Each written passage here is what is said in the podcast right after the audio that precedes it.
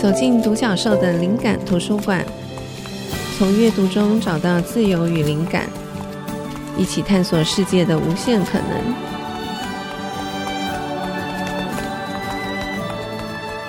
欢迎来到独角兽的灵感图书馆，我是主持人李慧珍。我们今天要聊的题目是创业以及人才，邀请到的是一位年轻的创业家游士任。嗨，士任你好。大家好，然后慧珍姐好。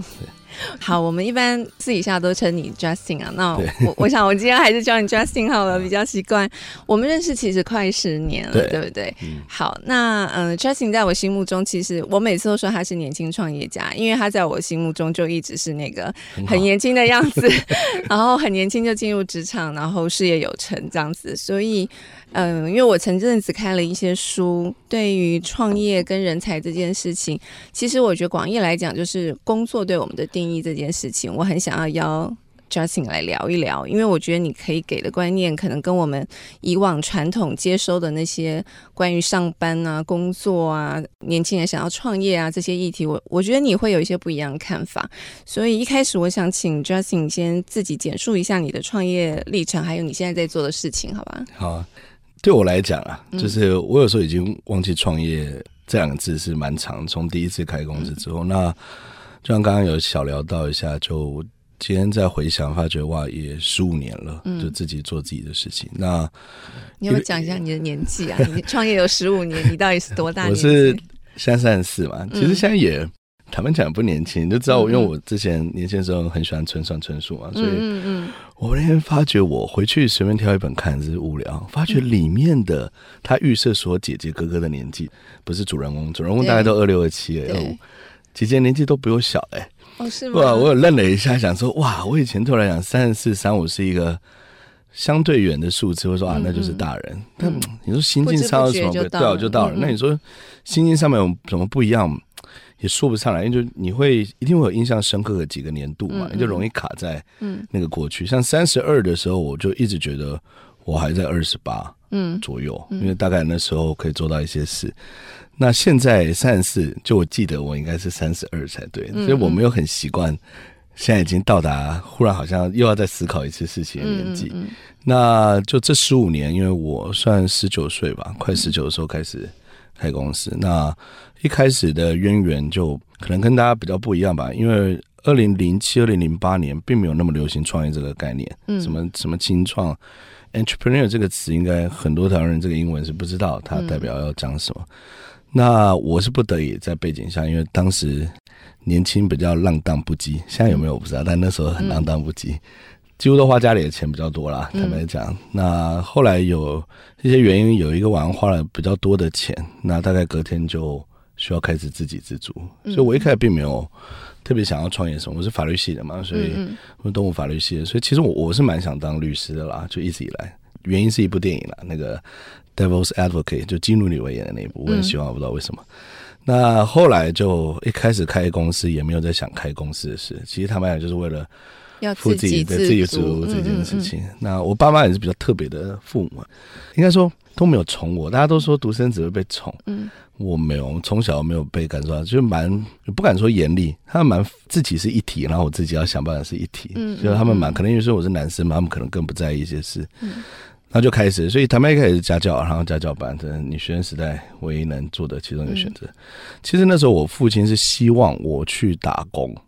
让我了解说，一个小时时薪只有九十五的年代，你十个小时也没有一千块，你一个晚上可以花那么多的钱的时候是比较不应该的。嗯、也是是是，那后来就一路就这样到现在。所以我坦白讲，一直到大概我自己算开始家教班，如果算公司好了，虽然那时候并没有公司登记，也没有开发票，但那时候如果开始算，其实那时候的七年后，我才把法律的书回收的。那两个原因，第一个因为那已经过时了，法律书其实会换；第二个是我大概暂时先放弃会会去当律师的可能性。那其实一直以来，大部分人都不知道我在完全做什么，就少部分可能跟我聊比较多，知道我父母应该是一定半知不解这样子。那其实我觉得也很合理啊，有几件事很合理。第一个东西是我创业的路径比较不像。正常说，OK，我现在有一个题材，我有一个想法，我来创业。我是一路真的是为了活下去而去做的创业。嗯嗯，所以坦白讲，很多是后来才去梳理的，很多都是先做才去梳理这件事，这是第一个。第二个是我今天稍早也在开一个会，在跟我那个一个同事讲说，你现在如果做的事情啊或计划是那么理所当然的，你不会成功了，因为这个年代不应该有那么多理所当然。所以如果我讲一下，你就知道我在做什么，好像也也不是那么正确。现在在这样的经济体或或文化体下面，那第三个原因就是。一开始都是为了活下去，然后后来是为了好玩而去做。很多人会觉得我好像蛮认真的，我是蛮认真在工作，但我认真工作不是为了，好像其实我就不是一个很好的有为青年代表，因为我不有为，现在也不青年了，所以现在已经不算。台湾讲不是有一个很没有明确目的、具体的目标。如果不好玩，说真的，我觉得没意义啊，就回去考虑说回去家里工作，应该是一个好选择。当然，其实好玩对我来讲，主要因为你在过程中。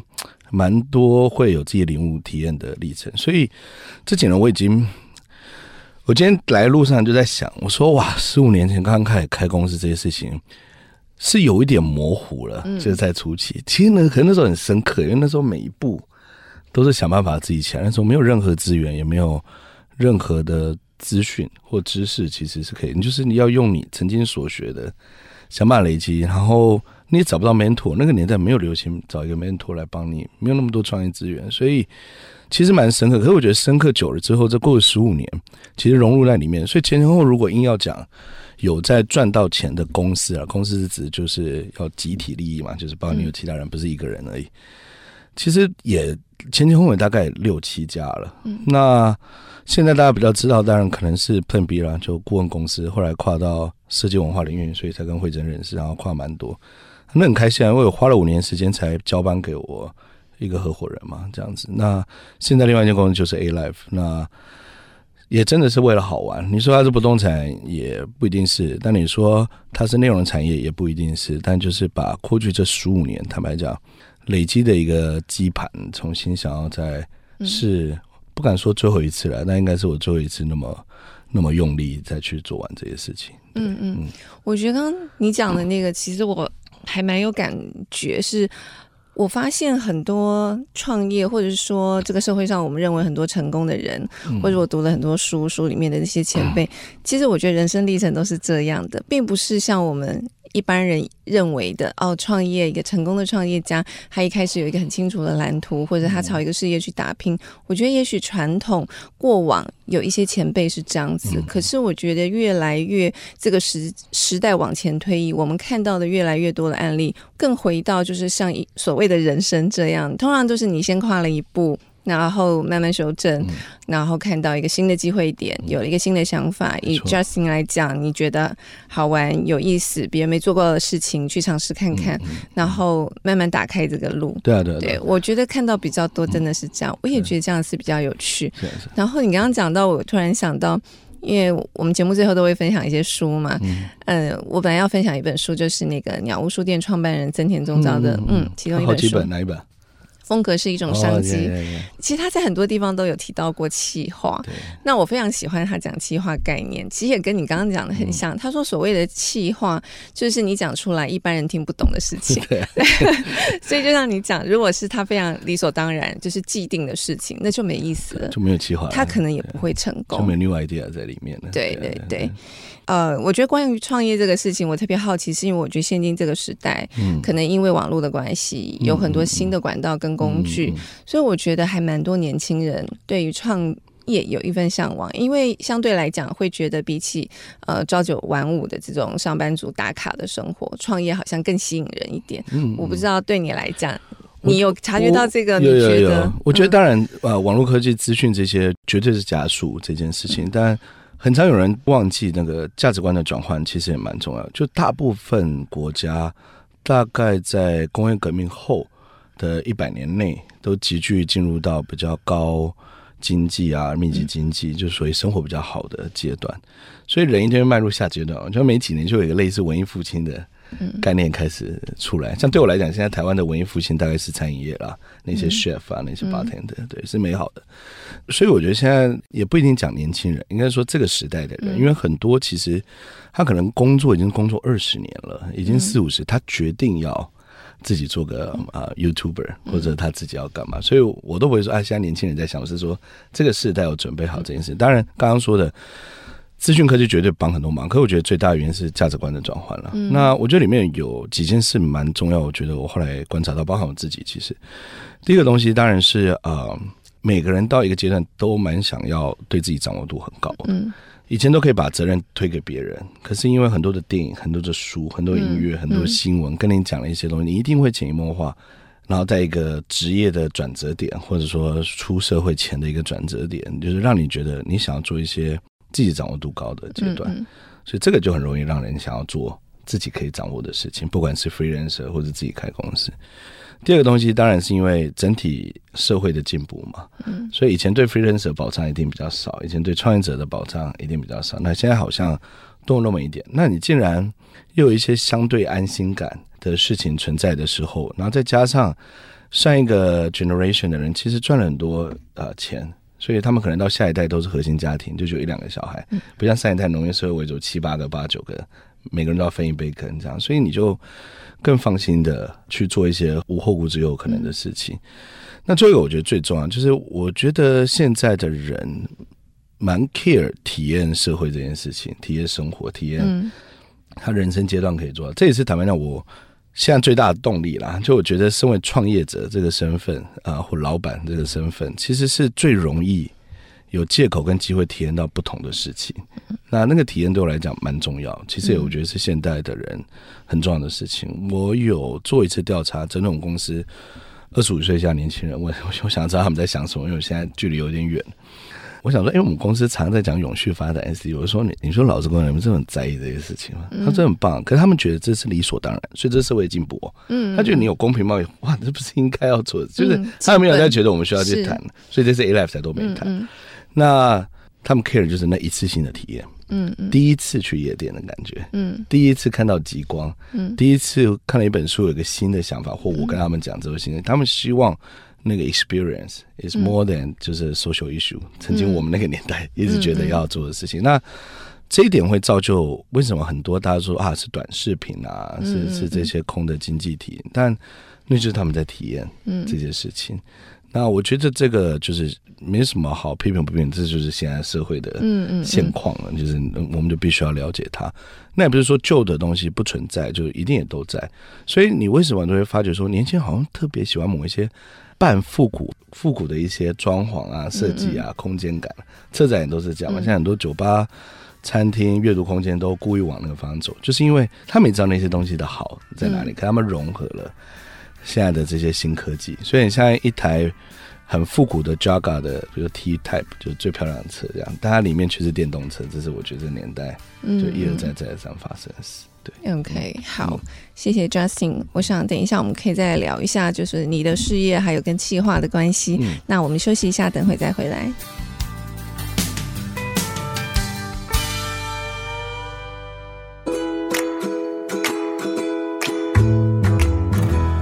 欢迎回到独角兽的灵感图书馆。我们今天谈的主题是创业跟人才，邀请到的是创业家有诗任 Justin。好，嗯，我想要请 Justin 先帮我们介绍一下，就是应该是这几年的一个新的驻商的品牌叫 A-Life。嗯。那我自己的这个经营的空间。A reader 就是也是因为 Justin 的邀约，才有这个机会在 A-Life 的体系底下有一个这样子的阅读空间。其实每次有朋友来，他们很喜欢这空间，然后给他们介绍，我觉得首先都必须要先谈到 A-Life 的这个品牌的精神。我想今天有机会让 Justin 自己来说明一下，你当初为什么会有这个想法？它到底是一个什么样的定位？嗯，就像刚刚前面有讲到嘛，就一路以来的创业路程比较。不一样，所以常常都是东一个西一个，所以很多人会搞不太清楚。那其实一直到公司大概四年前，我们就和内部讨论，说有没有办法找一件事情让这些事情串的更有它的道理。当然原本就已经透过企划就已经蛮有道理，可我希望一个更实际的事情。那因为现在的创业家，我个人认为会分两大类啦，一个当然是数位科技类的啊、生技啊这些高科技类要研发的，另外一部分就实业。对，那我我大部分都做实业类，我是一个还不太会用这些高科技事情的人，同事会，让我不会。那所以我当时觉得很想要找一件事情，是每一个人生活的必须用到的事情，那它也不要太快，因为我觉得实业类的故意在这个时代可以慢一点点。然后，但它的资本的影响力有有有一定的影响力。所以那时候其实挑了三个产业啦：能源类的、跟金融类的、跟不动产。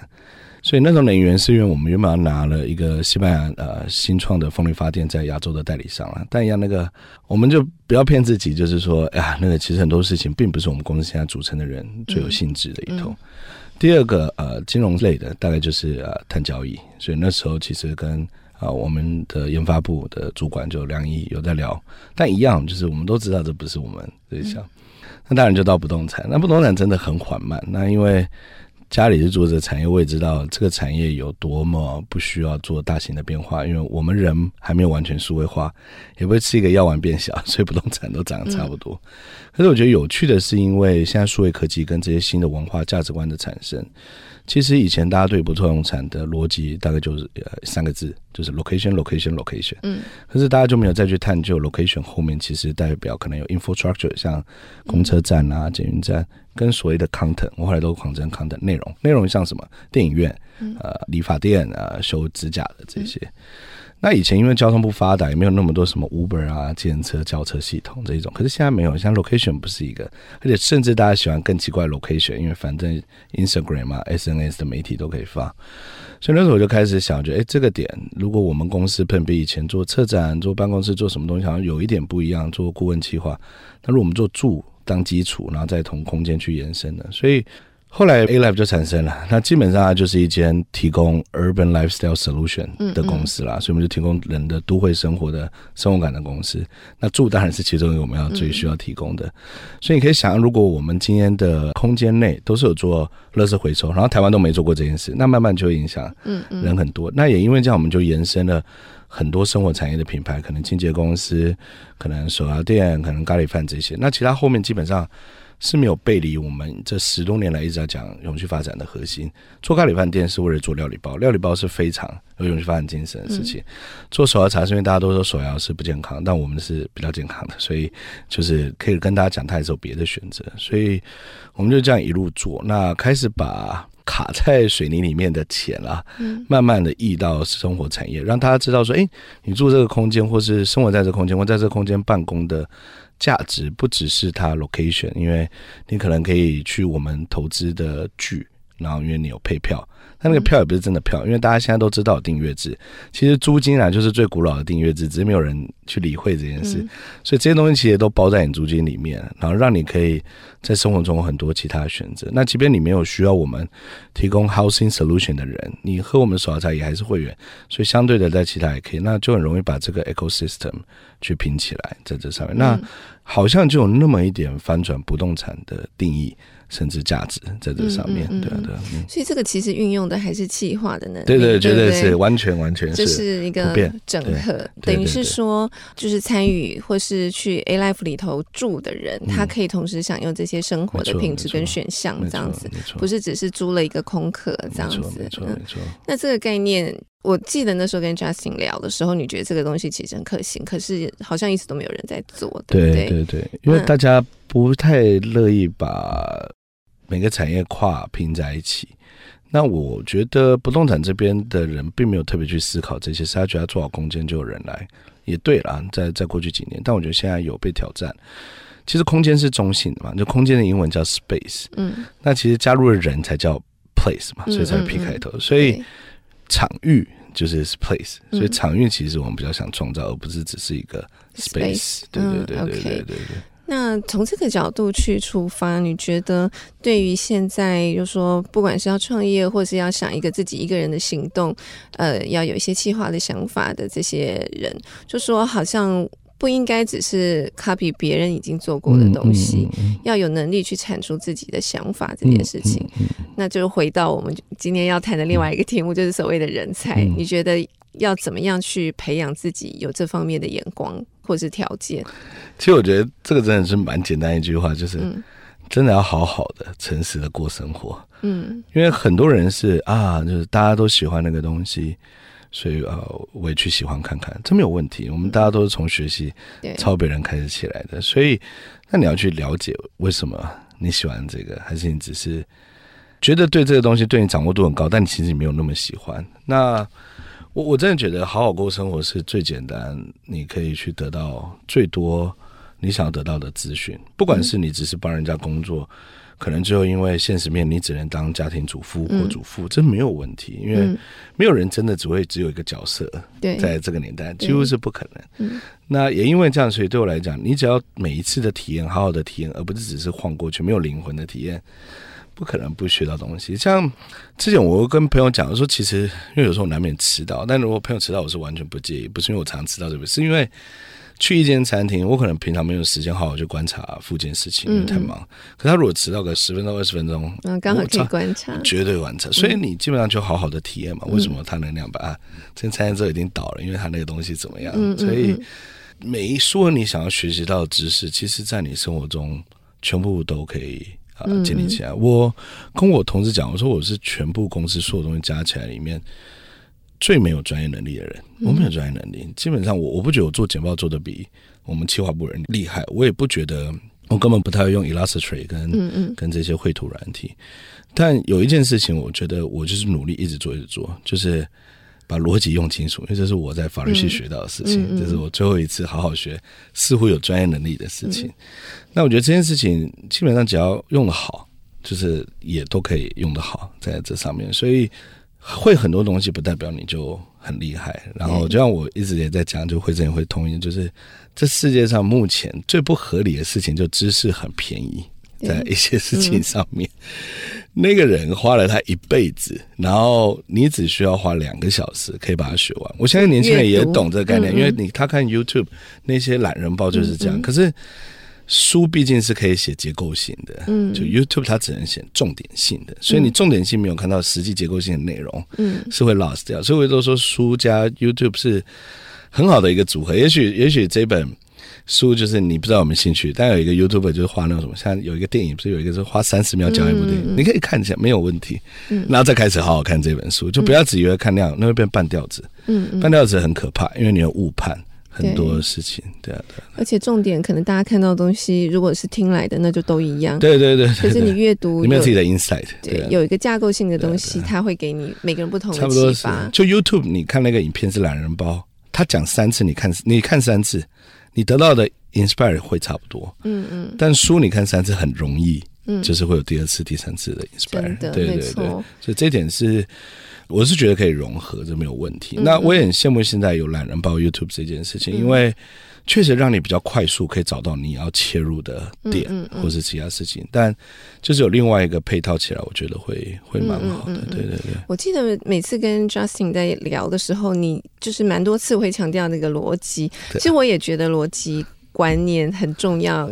企划的基本功是逻辑啊。对，那 可以讲一下，就说你。现在是一个经营公司的老板的角色，嗯、你对员工的要求，你也会觉得这个企划能力很重要。可是问题，这个逻辑能力要怎么培养？就是大家不是像你一样念过法律的话，你觉得？我我，我个人认为，就有一些同事，那他们可能平常没有练习这个机会。我说，因为啊，人用想的，跟他讲出来，嗯、跟他写给自己看，跟写给别人看是不一样。不一样。就最后一个最难，对，他写给别人看，因为他顾忌很多事。嗯。嗯我会叫他们，我说反正你们都会发 SNS 啊，所以每天就写三百字内的一篇文章。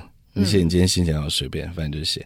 好，你因为你想要尝事情，因为有自己的心情嘛，不要显露明确。因为发完之后，你就发现按赞人数超少，没人看懂你那些虚的东西在讲什么。你要虚跟实之间找出一个结构，这是我会蛮常叫他们做。那另外一个在工作上，我个人认为最好训练的事情，其实写 email，不管是新进员工或是资深主管，都写得到 email。email。怎么样在两百字内？因为人在阅读上面，我觉得他的耐心都大概两百，抓到你重点，然后所有东西都用到，对，而不是丢一大段一千个字就人家没看，然后你再跟人家说我跟你讲哦，那是没有意义的，因为他没有承认，所以写 email 是最好的训练。所以每天的工作这个 email 的时候，其实就是一个很好的，没错。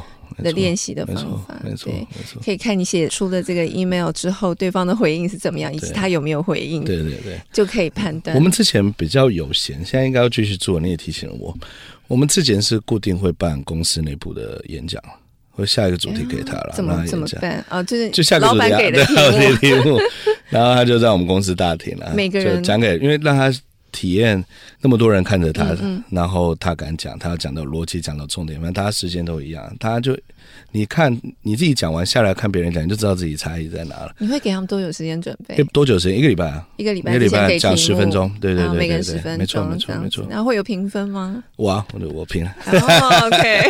因为我觉得公司里面目前最常在外面讲话应该是我。请问这个有列入考核吗？我接下来可能会有要考虑这件事，因为我觉得现在年轻人看影音的时间变多，对，所以他们知道很多资讯跟知识，但没有用脑子好好把它整理下来。对对对、嗯，我常觉得就是说看到是一回事，它可不可以被我们运用又是另外一回事。嗯、那可能需要，嗯，身体里面要处理的部分是不一样的。对对对，所以其实公司有两个工具是他们新进来看 SOP 就会看到，大家都会的，一个是五个 W，就 Who、嗯、Where、How 那个。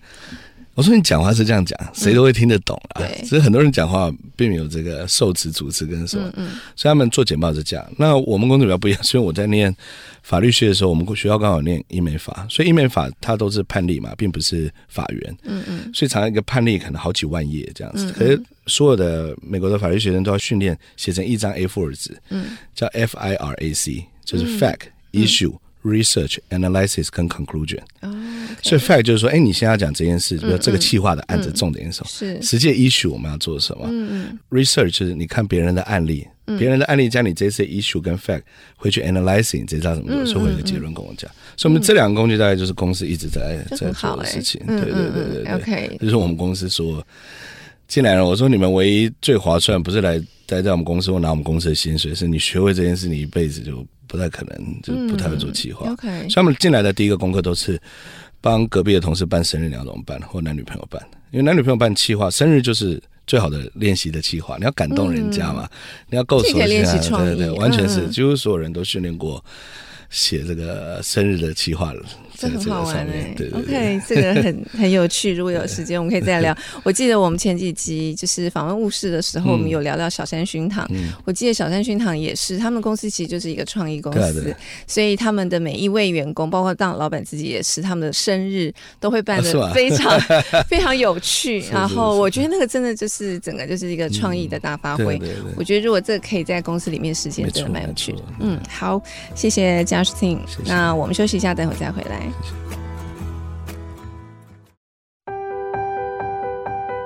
欢迎回到独角兽的灵感图书馆。我们今天谈的主题是创业跟人才，邀请到创业家有事任 Justin。接下来这段，我想要请 Justin 聊一下，就是关于工作跟人才这件事，就是站在工作者的角度。因为现在很多报章杂志都会讨论，就是未来这个工作被 AI 取代啊等等。我觉得好像大家或多或少都有这方面的焦虑。你怎么看这件事情？嗯，我觉得第一个是因为目前还是人创造 AI 嘛，还没有 AI 创造 AI 的太多事情过。嗯、所以像我在面试，如果到我这一关的话，就是一般我坐下来都会说。你问我问题啊，嗯，比我问你问题还要重要。嗯，问对问题会知道你要想什么。比如有的面试者来就问说，那起薪每几个月调薪，大概就知道啊、哦，他应该蛮在意。那没有不好，嗯，你是在意的。我就很容易问他说，那你是不是家里环境是让你支持啊？对是不是刚结婚啊？嗯、以后我们要出国的 plan，就是都有可能。嗯、所以这个命题再怎么样，都是人类下的。嗯，所以我觉得。不会说完全没有，而且我觉得也才是合适现在的人口结构啦。嗯嗯就台湾听说今年出生新儿就有十二万人，嗯、让我很惊讶，因为好像从来没有这么低过。那你反正我们自己人都要变少了，也确实需要一些器具工具来帮忙。所以就我刚刚说，AI 也好，这些就是一个工具，是看我们怎么怎么使用它。用那思考跟整个逻辑判断还是在我们嘛，就像一把叉子。嗯它可以是武器，也可以是工具，嗯嗯嗯、也可以是一个救你的东西。所以还是在人的思维上怎么用，所以人是跑不掉在这上面的。对，对我来讲，一直还比较重要的是，它会无形的影响下一代人才，就现在人才的价值观。嗯、就是对他们来讲，很多事情他不想再像以前的工作者这么劳动、嗯、这么麻烦。嗯、那他们也都知道，现在人口变少，嗯、到处都有工作，基本上只要你愿意，嗯嗯、所以他们的动力。比较不一样。对企业来讲，你不能再用过去的思维看你现在需要的人才。那 AI 反正它怎么样都是个工具，你也不用担心它跑不掉。对啊，对所以它是这样。我觉得这件事情很有趣哦。一方面会听到很多的声音，大家会担心工作被 AI 取代；可是另外一方面，我也听到很多的企业主在烦恼找不到人才。嗯就是这两方面的，对，我就觉得这件事情很奇妙。那呃，回到人的这件事情上，你刚刚讲，我觉得问问题确实是一个很重要的能力，嗯、因为其实这件事情往下想，其实也很明白，就是说，因为答案一定是电脑比我们更快、更厉害嘛。你要问什么问题，它都可以很快给你答案。可是。就是回到最根本，就是那我们要问什么问题？是啊，是啊，是啊。对，这个问问题的能力，我觉得可能是我自己觉得未来的，如果我们想要朝所谓的人才迈进，可能这个是一个很重要、优先要培养的能力。所以逻辑很重要，逻辑很重要，阅读很重要。对。那我想要想到另外一个问题，刚好来请教一下 Justin，我不知道你的看法怎么样？就是我觉得身边也听到很多的。真的是，我觉得听到很多年年轻朋友觉得不知道自己对什么东西有兴趣，嗯嗯、那也不知道这个人生的意义到底是什么。嗯、就是说每天好像就是这样子，嗯、呃，因为我昨天最后一场新书分享会，然后又分享前阵子在那个迪卡上面看到的文章，而且、嗯、大学生就说他。下课就是放学回家以后就是刷手机，然后晚上睡觉，就是每天都这样。他也没有什么特别想做的事，嗯、也没觉得自己有什么特别的才能，嗯、但他也没有什么动力要去学什么。嗯、他想要问问看大家都是怎么过日子。嗯、就下面非常非常多人附和，就说：“哎、这说出我的心声。”那我也是这样，嗯、就是这种声音不是第一次听到，可是我每次听到还是会觉得很可惜，嗯、因为。这么年轻的生命，然后当然我自己已经很年长了，可是我觉得，哎，那么年轻的人已经这么早对生命觉得说没什么意思，然后也没什么动力，嗯、就是我会觉得是很蛮可惜的一件事情。嗯嗯嗯嗯、然后就说，如果一个人觉得说他不知道自己对什么有兴趣，嗯、那因为像你刚刚讲，你去餐厅，如果你提早到，你会观察，嗯、说你是本来就有这样子的好奇的能力，还是说这件事情是？你对你现在在做的事情有一个什么样的驱动力，让你变成这样？嗯嗯、就对于这些觉得生命没什么太大的意义或是想法的人，嗯、你会怎么嗯跟他们沟通、嗯？其实我是觉得，像现在那个躺平族嘛，这三个字就也很夯，嗯、就他们部分的行为，就像你刚刚形容，嗯、他们没有要追求什么的。但但我个人认为，只要身为人啦，嗯，就是一定会有欲望，嗯，就是欲望是躲不掉的。所以每一个人的欲望一定不一样，但你一定要找到自己。我是后来很久以后，我真心觉得学到东西是我最大的欲望跟开心。那有些人可能是追求女生，有些人可能是追求十五分钟的成名。嗯，It's fine，就是你不要骗自己嘛，你一定有一个欲望是存在在那个地方，那就试着做到。嗯，最大的问题是因为他们会很容易中间放弃，说这个欲望我不一定达得到。或者他根本连想都没有想过，嗯、我以前不会这么的轻易建议相对年轻的人去国外旅行或者去国外念书或什么，因为我觉得那是逃避。但我现在觉得，现在这时代 budget airline 那么多了，查网络，以前我们找地图是要翻地图的，现在 Google Map 全世界几乎都有。所以对我来讲，就是逼自己去走。会差蛮多的，嗯，因为很多人他觉得他待在家里滑抖音啊，嗯，滑这些 stream，他觉得他看到这个世界，嗯、但不是嘛？就这世界跟你想，对所以我后来觉得教他们看书跟教他们看这些事情是是比较比较难静下来，但就逼自己出去走，嗯、然后因为生活在他方嘛，对，嗯、在真正的就是家乡，其实你离开之后你才会去想，所以。嗯你会逼自己在不同环境，警觉性一定变高，这是人性，这改不了。嗯、所以你的感官都会被抢，所以忽然开始感受到，哦，这个你有兴趣，哦，这是你想要得到欲望。那之后就是看怎么做到，因为坦白讲，就是如果就只是躺着在那边也没有问题啊。嗯嗯。那大家就会知道，一定会越来越不满足。嗯，在这些事情，所以在这时候就只要问自己，你有没有不想成为怎么样的人？这件事情是蛮重要的。今天对我来讲。如果有一天就是什么都没有或者干嘛，我是蛮乐意去当计程车司机跟大楼管理员的。嗯，那看书的时间跟自己时间非常多哎，在这上面，所以没有任何一个工作，我觉得这有一点接近那个然后理想的社会状态。其实现在也不太会有人去笑另外一个人的职业啦。第一个，因为政治太不正确；嗯、第二个是，即便你笑被别人泼你也很麻烦。嗯、所以其实也不用担心那么多这上面。嗯、这世界上有非常多奇怪的工作，你是可以去去得到你这样的没错。嗯、所以如果是大学毕业前的人，哇，那旅行就尽量能做做做。嗯，然后自己的旅行，自己的这些东西会比你可能某一个。激素激发起来，嗯，或者是毕业之后一直到比如说三十岁之前，嗯，那对我来讲就是你已经大人了，家里已经应该不太能再一直管你那么多的没有体验过的事情都去体验一次，因为你不知道那个地方怕会被笑。你像上网 Google 所有的 YouTube 所有的网美都有拍过一次，你可以看完那环境你都会很安全。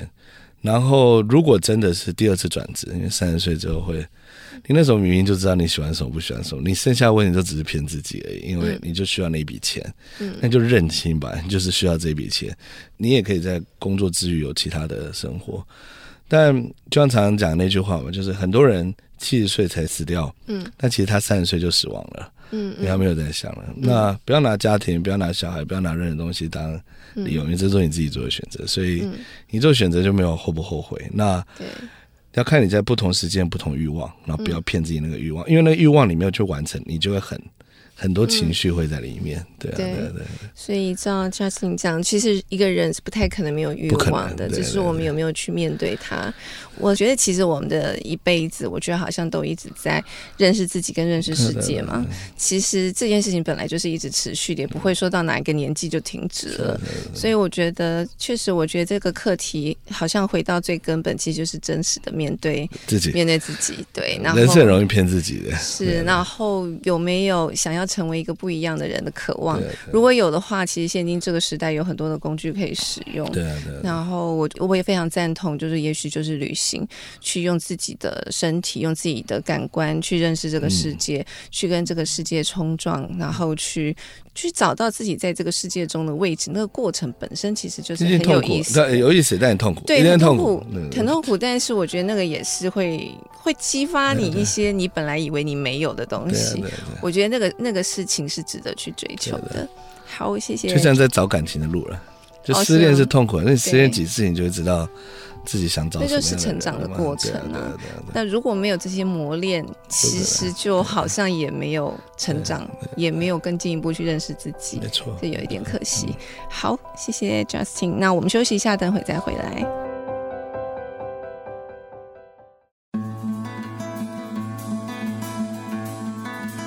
欢迎回到独角兽的灵感图书馆。我们今天谈的是创业和人才，邀请到创业家游士任 Justin。我们最后一段照例要分享推荐的书。嗯，其实这个节目我觉得邀请 Justin 是最适合，因为我知道你很爱看书，所以你看过的书真的非常非常多。那我想这个部分就先让你来分享你想推荐的书。就就我你看我我最近在看什么？就我最近在看一些真的是蛮。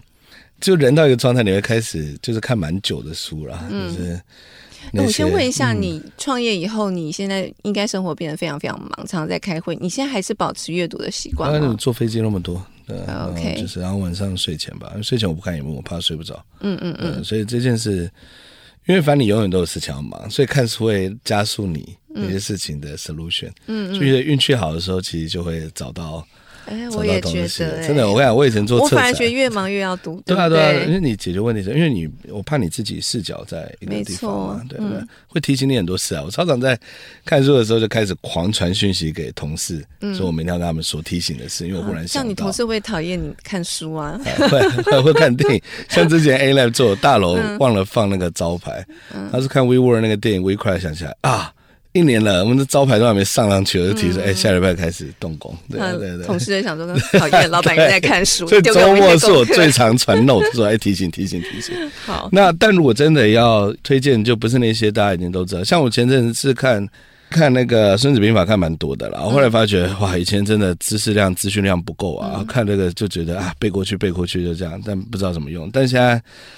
可能看比较多文字跟内容，所以塞它的结构，因为它大部分都结构类构成的，所以就会比较容易用这个让自己记得一些事。那其实真的推荐啊，有一本书叫《逆思维》啦，就中英文都有。那不能讲太讲，因为这样有点暴雷。可是它确实蛮适合现在的人才，嗯，在用呃很多事情不一样，因为它以前就是一二三，所以四五六。那当然大家都知道黑天的效应，就知道哎一二三可能没嘉宾。他在跟你讲是，嗯，这已经是一个事实现象，大家已经都知道了。嗯、可是要怎么样用呃合理的判断，然后让他进去，这样这是一个。第二个是我其实以前是不看漫画人，我是很不喜欢打电玩、动漫、漫画人，因为我觉得太虚。但我觉得这几年，当然，呃，科技的发达，这些会让发觉说，其实，在漫画的世界里面的论述跟哲学是很接近，嗯啊，现在人类社会，所以这几年才那么多。所以你还是很晚才开始看漫画。我《灌篮高手》是我第一批漫画吧？我大学三年级跟朋友聊不起来，我才去买一套来看的。嗯嗯，什么猎人，什么现在圣战神一些包，甚至包含到那个海贼王、航海王了。嗯，都是。可能出社会了哦，才才去看。我学生时代没有，嗯嗯，在里面找不到乐趣。但我后来发觉，可能因为人性的接触还太少。但我觉得漫画蛮多人性的写实，所以这个年代当然很多的科技、很多的 AI、很多的这些事情，其实人性是最好理解很多事情。所以漫画刻画非常多，嗯，这是他们理解。然后做企划力的人要去看漫画，因为。对我来讲，他很多想得到、想不到的架构，不得不佩服这些漫画家，他就会拉出某一种场景线出来。然后，因为以前的科技啊、资讯跟 material 是不太容易在现实社会创造出来，但我觉得现在是很容易的。你就看刚刚讲到那个深夜食堂来讲就好了，多少现在坊间的餐饮都会叫自己是这类型的事情，那就一样嘛，因为大家向往是这个老板跟客人之间的生活感，那客人之间的生活跟哲学的对谈，所以。这是我觉得现在是最容易在这个社会人才去学到事情的。那不要只是看，你如果只是看打打杀杀，就这样画面过去没有意义。那个对话跟整个故事线是蛮值得去扩展的，对对，没错。嗯，我们前几天在 A reader 不是有一场那个漫画的讲座。我在整理的时候，又再次的发现，我真的从漫画里面得到很多创意跟气化的灵感。对，对，对，就像那个我小时候读的那个盗版漫画是叫《千面女郎》，啊，现在是叫《玻璃假面》。它就是讲一个少女，就是朝演员之路迈进的这个努力的很热血的过程。可它里面的很多那种演技的考题，嗯，其实我觉得都很反映这个创意 的表现。所以我从那个女主角。他的演技的这个反应的过程当中，还有这个漫画怎么去设定这些一个一个挑战，嗯、我觉得那里面充满了各式各样的创意，给我好多灵感。所以，可是那是我很小的时候看的东西，嗯、我就发现说，其实我们这个一生读过的东西，真的不用去。担心说啊，这个对以后有没有什么用？绝对有帮助，就绝对不用去，不需要去问这个问题。就是你学到的，你读到，它就会成为你的一部分。嗯、好，那关于今天的主题，我想要分享两本书啊。第一本是鸟屋书店创办人增田宗昭的书，他书在国内还蛮多本。那因为今天的题目，我想特别分享，就是他自己写的风格是一种商机。嗯，说是他自己写，其实也不是，是说这里面收录了很多。他也是一个很喜欢跟员工就是对话、email 对话的，对，他好像就常常都会写一些短文给他的员工激励，然后分享他的一些。观点，他学到的东西，我自己是觉得很好读。那我觉得第一个，我觉得读这个书很有意思，是并不是说哦，我今天要开书店，所以我才去参考这个书，而是我觉得我们大部分对于成功这件事情都有后见之明，嗯、就是我们就会觉得说，那反正鸟屋现在就是很红啊，然后很多企业都想找他，嗯、那他就是很厉害。嗯、可是我觉得我们要反过来看，就是他十几年前才刚开始的时候。当他创业已经很久，可是他开始因为鸟屋书店这个品牌红的时候，十几年前那个时候其实是全世界其实对于书店都很不看好的时候，嗯嗯、大家都认为出版书店是夕阳产业，所以在那个时候鸟屋书店出现，其实那时候也差不多就是我要成立独角兽的时候，所以我对这个事情印象很深刻，我就觉得，哎，那我要来做一个推广阅读的事情，然后鸟屋书店刚好在这个时候被大家瞩目，我就觉得是一个很好的助力，我们可以拿来做一个例证。所以我觉得很多事情是看你怎么做，并不是说大家都觉得这件事情不可行，他要往下，那你就认定他只能往下。当有一个人做出成绩的时候，你又觉得说啊，那就是本来就是会有这个机会。所以我觉得这个书我觉得很值得看，是因为就是这个创办人自己说的一些话。那它里面有一些观点，其实我们刚刚都有聊到，就包括我说他讲很多跟气化有关的东西。他说未来的每一个公司都应该要成为气化公司，对。然后他里面讲那些，我觉得非常深有所感呢。他说他。经常跟各行各业的经营者碰面嘛，他发现了一个特质，他觉得这些人在做的大多都不是他人想要的东西，嗯、是他们自己想要的东西。嗯嗯嗯、对，所以他就说他自己的代官山鸟屋书店就是这样，他就是想要创造一个他自己很想要待的环境。战后婴儿潮的老人们，对对，所以我觉得跟你要成立 A Life 什么其实都很像。然后他有一段话我觉得很棒，就分享给大家。他说。他一直认为宇宙有两种，一种是在自己以外的地方，一种是在自己的心中。今后的时代要更重视自己心中的那个宇宙，对对对，然后把它变成真实。嗯、对，所以他说，企划公司卖的是企划，可是企划这种东西往往是客户理解范围以外的东西。嗯换句话说，很多是他们没有见过，有时候你就算说明了，他们也不能理解的内容。可是治理公司最重要，其实就是这样子的计划能力。嗯、我觉得这个很很好，可以刚好可以回应 Justin 现在在做的事情。好，那我另外要分享一本是《未来在等待的人才》，这本书其实非常久了，应该超过十年，我不知道有没有超过十五年。可是我觉得现在回头来看这个书，还是有很多就是。给我们作为借鉴跟提醒的地方，因为那时候讲的未来其实就是我们现在的现在嘛，所以我们可以从这个书里面去印证他讲的东西是不是真的实现了。嗯、那有一些东西，我觉得现在还在发酵当中。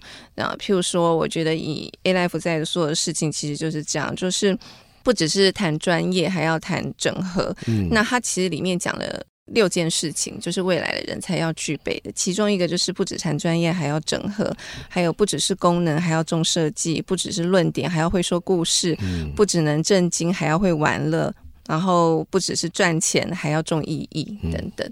所以这些东西，我觉得最重要不是说他看了哪些点，而是他怎么去阐述这些东西。我觉得他阐述的那个根源，很多东西，我觉得。我们现在正在进行当中，嗯嗯、所以我觉得也许现在还是蛮值得来参考一下这本书。